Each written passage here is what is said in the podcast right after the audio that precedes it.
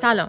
با 47 مین قسمت از پادکست تجسمی آرتباکس همراه شماییم. آرتباکس یک پروژه خصوصیه که در اون ماجرای زندگی بزرگان فرهنگ و هنر و ادب رو از زبان خودشون میشنویم. صدای کامل و فایل تصویری مصاحبه هم در سایت آرتباکس قرار داره.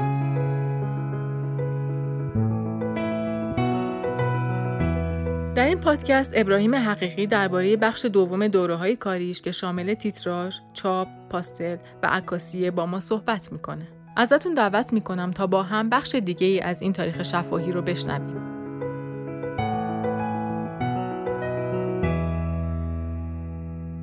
اولین تیتراژ هایی که کار کردم من در سینمای آزاد بود و اون موقعی که در کانون پرورش فکری بودم در سینمای آزاد تجربه تیتراژ رو شروع کردم برای فیلم های حسن بنی هاشمی، بهنام جعفری، ناصر غلام رضایی دوستان و فیلم هایی که خودم می ساختم شکل و شمایل تیتراژ های فیلم های هشت اون موقع خیلی خوب نبود. بچه روی کاغذ با دست می نوشتن معمولی و از روش فیلم می گرفتن می شد تیتراژ.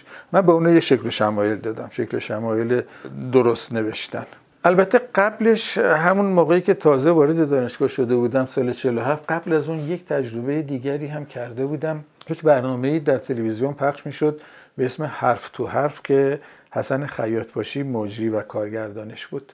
از طریق داریوش معدبیان بازیگر و کارگردان خوبمون با او آشنا شده بودم که اولین تیتراژ ها رو اونجا من درست کردم. با این شکل که با دست یعنی با گواش روی کاغذ روی مقوای مشکی می نوشتم و یا کمرا فقط ایستاده بود که کپشنا رو جلوش میذاشتن یا الدی و اون استودیوها هم بیشتر از یه الدی هیچگاه نداشت وقتی که ضبط می‌شد. بنابراین وقتی که سویچ می‌کردن ما اینا رو دو قسمت می‌کردیم. یکی رو سپاه کامرا می‌گرفت. یکی زیر الدی که یکی یکی اینها رو برمی داشتن و یک قسمت این برنامه داشت به اسم تونل زمان که یک کار تازه‌ای کرده بودم. از یکی از کارهای وازرلی یاد گرفته بودم. دو تا منحنی چرخان توی همدیگه میچرخید و شکل موجوار تونل می‌داد. بعد از تجربه سینمای آزاد چند تا تیتراژ برای فیلم های کانون پرورش ساختم. یکیش که باز مال حسن بنی هاشمی بود گردش در یک روز خوش آفتابی. دیگر کاری تیتراژ نکرده بودم تا بعد از انقلاب. یک بار دوست خوبم عباس گنجوی زنگ زد که ناصر تقوایی فیلم ای ایرانش داره تموم میشه و تیتراژ می‌خواد. در شبهای شلوغ جشنواره که من پسترها و برنامه ها و بلیت ها و همه اینا هم دستم بود و اینا ناصر تقوایی هم که شبکار.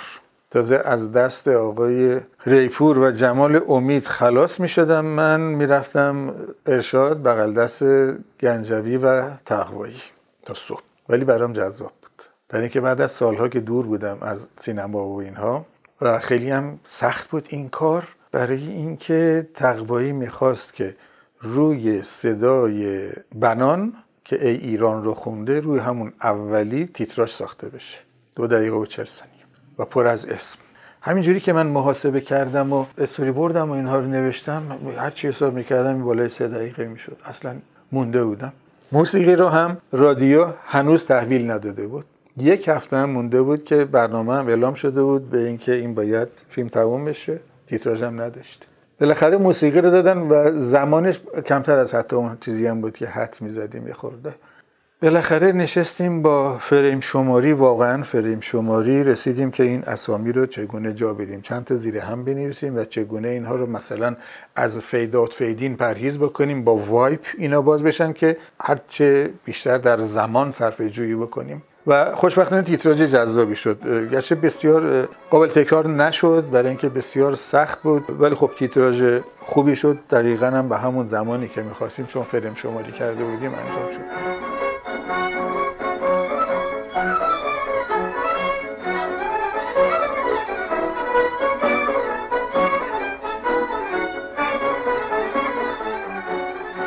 روسری آبی خانم بنی اعتماد تیتراژ رو هم دیده بود که چگونه ساخته بشه.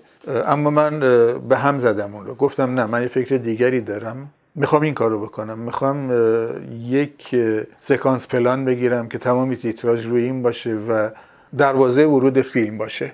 هیچگاه رخشان نه نگفته. همیشه میپذیرفت هرچی من می‌گفتم. باشه اگه تو می‌خوای فکر کنی باشه. اما گفتم دوربین می‌خوام. بازیگرات رو می‌خوام چند نفر رو. لباسا باید دوباره پیدا بشه. آقای ساعتی اومد دوباره رفتیم کوره پسخونه سر لوکیشن و اون سکانس پلان رو با بازیگرها گرفتیم. دو تا تمرین که کردیم چون صدای من حتی با بلنگو هم به اون دور نمی‌رسید به ناگزیر خود خانم بنی اعتماد چادر سرش کرد رفت قاطی یکی از همون کسانی که اون تو دارن یک حرفایی می‌زنن دیالوگ هایی میگن و کارگردانی صحنه رو به دست گرفت برای اینکه دقیقا برنامه ریزی کرده بودم که سه و نیم دقیقه باید این طول بکشه که من نوشته ها رو روش بذارم که با یک کاستمون که سر و تش رو هم اگر اوتی بده انجام پذیر باشه. و باید این زمان کنترل می‌شد. دو سه بار که تمرین کردیم انجام شد و از غذا با یک تیک اتفاق افتاد. هر یک از این تیتراژ ها برای من تجربه های بسیار زیبایی بوده. برای اینکه عرض کردم خوشبختانه با کارگردان هایی کار کردم که می‌دانستن که تیتراژ مهمه براشون می‌دانستن که تیتراژ جزو خود فیلم محسوب میشه و چیز مستقلی ازش نیست و تنها این نیست که اطلاعات بخواد بده بلکه باید به خود فیلم کار بکنه.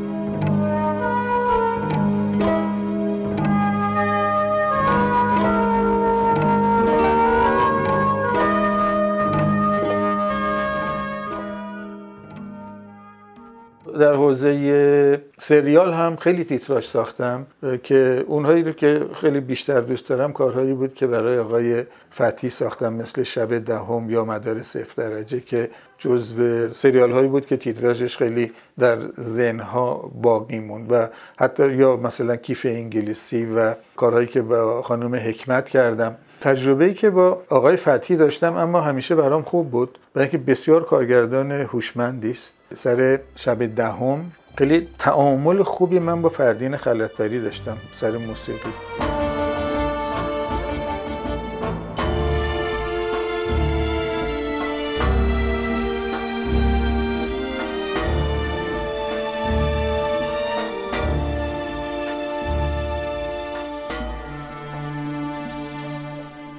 همیشه از کارگردان خواهش می‌کنم که همراه این که نوشته کامل رو به من میدین که کامل باشه من زمان بندی به دستم میاد موسیقی تیتراژ رو هم ساخته شده حتی اگر نشده اتودش رو به من بدید که زمان بندی به هم نخوره. همیشه ترجیح میدم که سر کاتامو یا دیزالوامو یا هر افکتی رو سر اون سینک یا تمپو یا زرباهنگ موسیقی بسازم یا نوشته رو ببرم بیارم. برای اون کار فردین هنوز موسیقی رو ننوشته بود. خیلی با هم حرف زدیم. برای مدار صفر درجه هم همینطور. خیلی خوب بود. اصلا به اتودی که به فکری که کرده بودم با اتود کردن با فردین با هم رسیدیم. موسیقی رو بر اون مبنا رسید. من گفتم می‌خوام فازبندی که در سریال موجوده در تهران میگذره. اینا جوانن بعد میرن به پاریس. بزرگ میشن. اونجا یک عشقی اتفاق میفته. میان تهران. کودتا شده جنگ شده. بعد این جنگ به ایران می‌رسه. بعد دوباره ما حال هوای جنگ رو داریم. این پاساژ اینجوری رو ازش خواهش کردم که در موسیقی در رو چون من می‌خوام در تصاویرم هم عین این رو در بیارم. و دقیقا به یک زمان بندی رسیدیم که اینقدر ثانیه برای این فاز می‌ذاریم اینقدر ثانیه برای این. این همکاری همیشه جواب خوبی رو من داده در تیتراش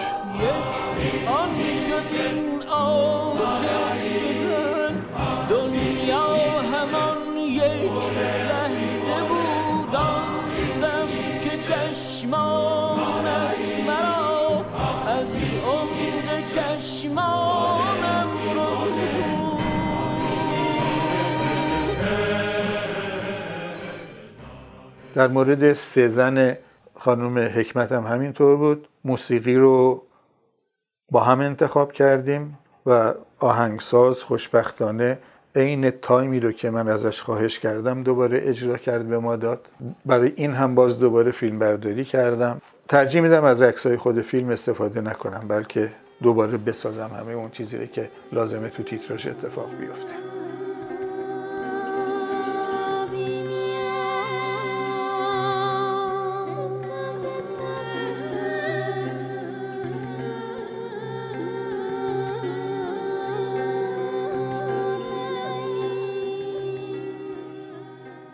تیتراژ در ایران همیشه روش این بوده که تدوینگر می ساخته مثل اینکه سندش رو به نام اونها نوشته بودن. همیشه.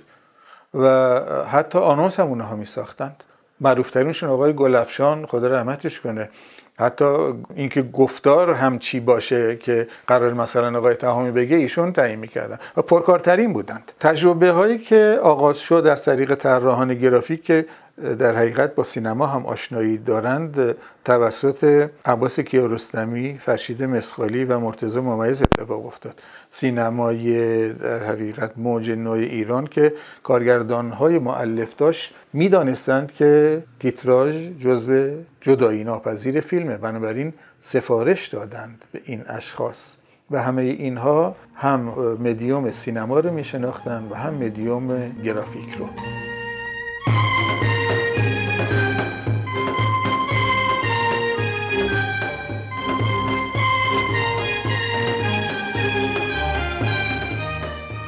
من خاطرم هستش که با تلاش بسیاری زیادی از محمد آلاتپوش دوست خوبم چون می‌دونستم اون هم در حقیقت خوره این چیز هست. خواستم که تو به تمام تیتراژ های ساول باس دست داری و او برای من یک نوار VHS از تمام تیتراژ های آورد خوراک شب و روز من شد و بسیار آموختم بسیار آموختم توی اونها ساول باس انواع تیتراژی داره که مثلا به جنس فیلم چسبیده. اصلا جدا نیست. یعنی یک سکانس پلنه اسم فیلم الان یادم نیست یک دلیجان از یک شهر دیگری راه افتاده داره میاد معلومه که داره میاد. روی این طول راه که از این شهر به این شهر برسه که دوباره از همون شهرهای وسترنه این تیتراژ رو روی چرخ اینگاری و پای اسب و بیابان و اینها می نویسه میاد. ما در ضمن می‌فهمیم که این اتفاق افتاده. خب تیتراژ دیگری داره که مثلا مثل 900 به راما. راجع به قتل گاندی. اونجا اصلا اومده یک چیز مستقل ساخته بسیار هم هنرمندانه از عناصر بسری که بجز حالا اون تیک تیک دنده های ساعت که کلوسشات ماکرو گرفته تصاویر پترن هندی هم در ضمن روش dissolve می‌کنه یا impose کرده. باز تیتراژ دیگری داره که دنیای دیوانه دیوانه. اونجا اون تیتراژ من البته دوست ندارم. اصلا اومده انیمیشن ساخته. یک انیمیشن شلوغ پر از اکشن و حرکت و بروبیا که طنز کمیکش این جنس فیلمه. ولی من این جنس فیلم نمیبینمش. یه خورده فرق داره. کاش کار دیگری می‌کرد. ولی برای بسیاری فیلم های دیگرش حیرت انگیز طراحانه و زیبا کار می‌کنه. بجز اینکه پلنهای درست بجا می‌گیره عین جنس فیلم نوع لیاتی که می‌کنه همیشه آموزنده بود. و همیشه به دوستان گفتم که فرق نمی‌کنه که حتما لزومی نداره. من برای شما یک تصویر خاصی بسازم. ممکنه توی یک بکراند ساده که این تجربه رو مثلا توی این سزن کردم یک نقش قالی اون زیر فقط آرام عبور می‌کنه. اما اینکه یک طراح تیتراژ چگونه لیات بکنه مهمه. کجا با چه قلمی با چه فونتی با چه دستنویسی. مثلا من برای فیلم های غلام رضایی همیشه دستنویس کردم چون همیشه فیلماش در حوزه لورستان و در حقیقت قصه در عوام میگذره. فیلم های او اصلا فونت نمی‌بره. باید خیلی عادی نویس دستنویس پوپولار نما باشه. خود این رفتار در حقیقت رفتاری است که باید بهش فکر بشه و طراحانه باشه. نه اینکه حتما کار عجیب غریب بکنیم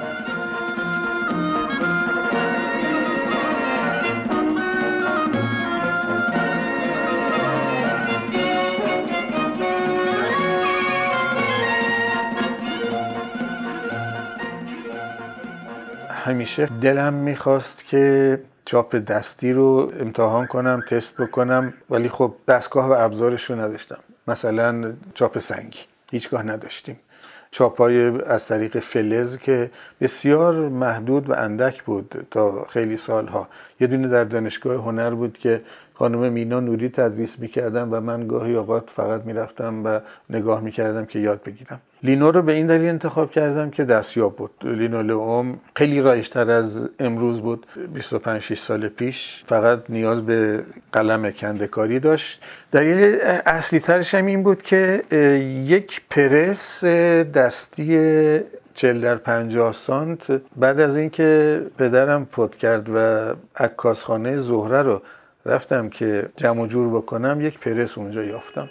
و این پرس قدیمی مال وقتی بود که عکس‌ها رو مقوا میچسبوندن که قاب بکنند. و این پرس من رو به این خیال انداخت به این فکر انداخت که می‌تونم چاپ دستی بکنم. ابزار خیلی زیادی هم نمی‌خواد به جز مقارهای کندکاری لینولئوم هایی که فراوان بود برای کفپوش ها و مرکب چاپ. اینو تجربه بود. که از توش اون چیزی که حالا در خاطر خیلی ها مونده پورتری شاعران بود. به شاعران هم هر کدوم خاطرم هست. رنگی رو تعریف کردم. فروغ طلایی شاملوی قرمز اخوان ارغوانی سهراب آبی و از هر کدوم 5 تا ورسیون در اومد.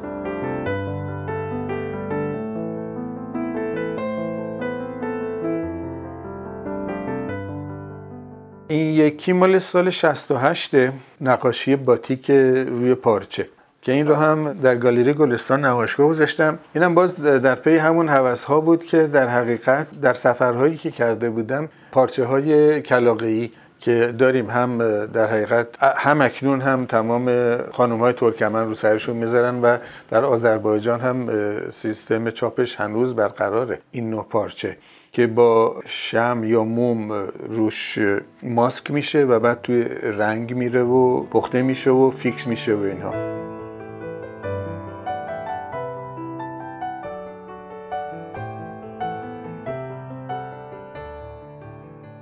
پیشنهاد دادم به آقای جعفری که کار کنم سال 57 روی شعرهای روی این شعر وقتی که من بچه بودم اسماعیل خویی که گویا یک آهنگی هم روش ساختن و کسی هم خونده. این رو هم باز خواستم تجربه تازه بکنم. روی عکس های سیاه سفید خودم که عکاسی کرده بودم در طول سفرها رنگ گذاشتم.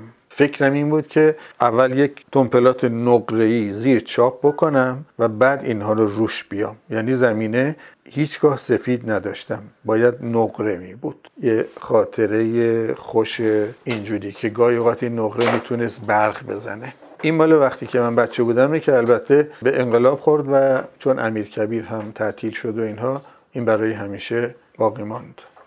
دوره بعدی دوره آزادتریه که انتخاب می‌کنم که خیلی نقاشانه تره و به تکثیر هم مربوط نمیشه و سال 72 نقاشی های پاستله. موقعی که از مثلا دوازده سالگی به بعد بیشتر می‌رفتم مغازه عکاسی پدر اگر در خیابان جاله ایستگاه بهنام سوار اتوبوس می‌شدم ترجیح می‌دادم که میدان بهارستان پیاده بشم. برای اینکه خوش میگذشت. یکی اینکه میدان بهارستان یک دستفروش بود. شاید خیلی براتون گفته باشن که اینجایی که الان وزارت ارشاد هست توی پیاده روش این جلو بساط کتاب داشت. که همون پدر آقایان یساولی است. این دو جوان یساولی ها خاطرم است که همون کنار بسات روی زمین مشقاشون رو می نوشتند تصویر بسیار زیبایی دارم از این دو برای همین همیشه ستایششون می‌کنم. و من وا میستدم کتاب های شیشگین و نقاش روس رو که همیشه اینجوری باز بود نگاه می‌کردم. این دوران اول در حقیقت اون خوشگذرانی من بود که نگاه می‌کردم و این کتاب های نقاشی برام خیلی جذاب بود. ولی هیچگاه پول نداشتم بخرم. از اونجا میپیچیدیم. یک مغازه دیگری بود که شخصی توش نقاشی می‌کرد. اسمش یادم نیست. یک بار پشت ویترینش یک تابلوی صد در هفتاد سانت دیدم. از چهره یکی از بازیگران اون دوران. میخکوبم کرد برای اینکه دیدم این رنگ روغن نیست. بارها شد که اون وقت دیگه من این رو رفتم هی نگاه کردم و حیرت کردم. تا یک روز جرأت کردم رفتم تو پرسیدم آقا این نقاشی با چی کشیده شده؟ این آقا گفت پاستل. گفتم پاستل چیه؟ گفت یه گچیه گچ پاستل بهش میگیم. این خاطره باقی مونده بود تا در سال 72 دوباره برای همین خستگی در کردنه رفتم تعداد زیادی مقوای پاستل با رنگهای مختلف خریدم و یک جعبه بزرگ گچ پاستل و تقریبا دو سه ماهی خوشگذرانی داشتم. و در سال 72 71 شروع کردم 72 این هم یکی از نمایشگاه ها بود. پاستل ادامه ندادم باز دوباره برای بعضی روی جلد کتاب ها به این شیوه کار کردم. و تبدیل به جلد کتاب کردم.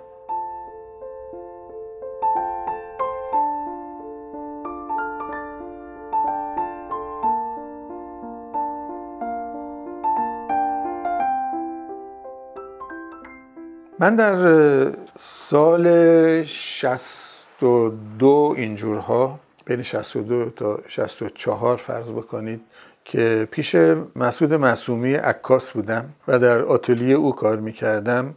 یک بار مسعود یک عکس سیاسفید به من داد. گفت بیا این رنگش کن. چون رنگ کردن روی عکس رو از پدرم آموخته بودم که چگونه رنگ جوهری درست کنم و عکس سیاسفید رو رنگ بکنم انجام دادم. خب یک خورده دخالت های بیشتری هم روی اون عکس کردم به جز اینکه عکس سیاسفید رو رنگی کردم. یک تاچ های رنگی هم بهش گذاشتم. این اسم اونجا در اومد عکاشی. چه کار عکاشی شد؟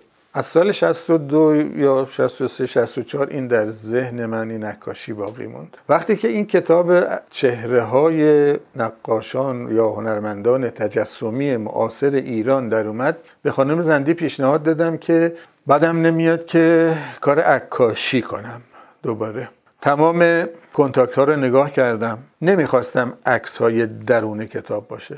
عمدن می‌خواستم عکس های خارج از اون باشه که تازگی داشته باشه. از توی اونها انتخاب کردم. رفتم تمام اسناد و مدارکی که ممکن است که از آثار این نقاشان باشه یافتم.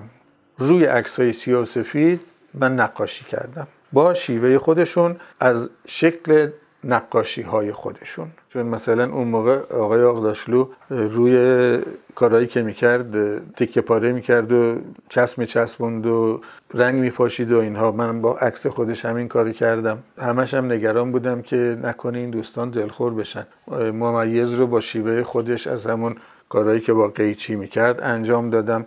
و نمایشگاه عکاشی در اومد که در گالری گلستان باز نمایشگاه گذاشتیم سال 74 استقبال حیرت انگیزی شد تمام آثار همون شب خود دوست نقاشان یا دوستانشون خریدن بردند و بعدها گفتم کاش نمیفرختم برای که مجموعه خوبی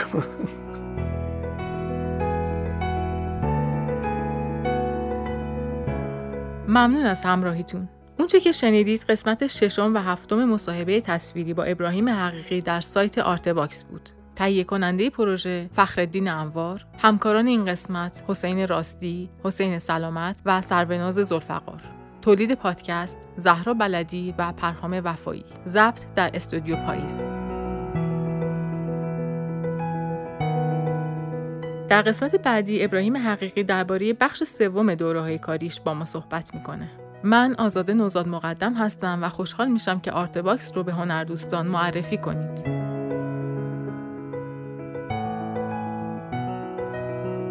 وبسایت ما artbox.ir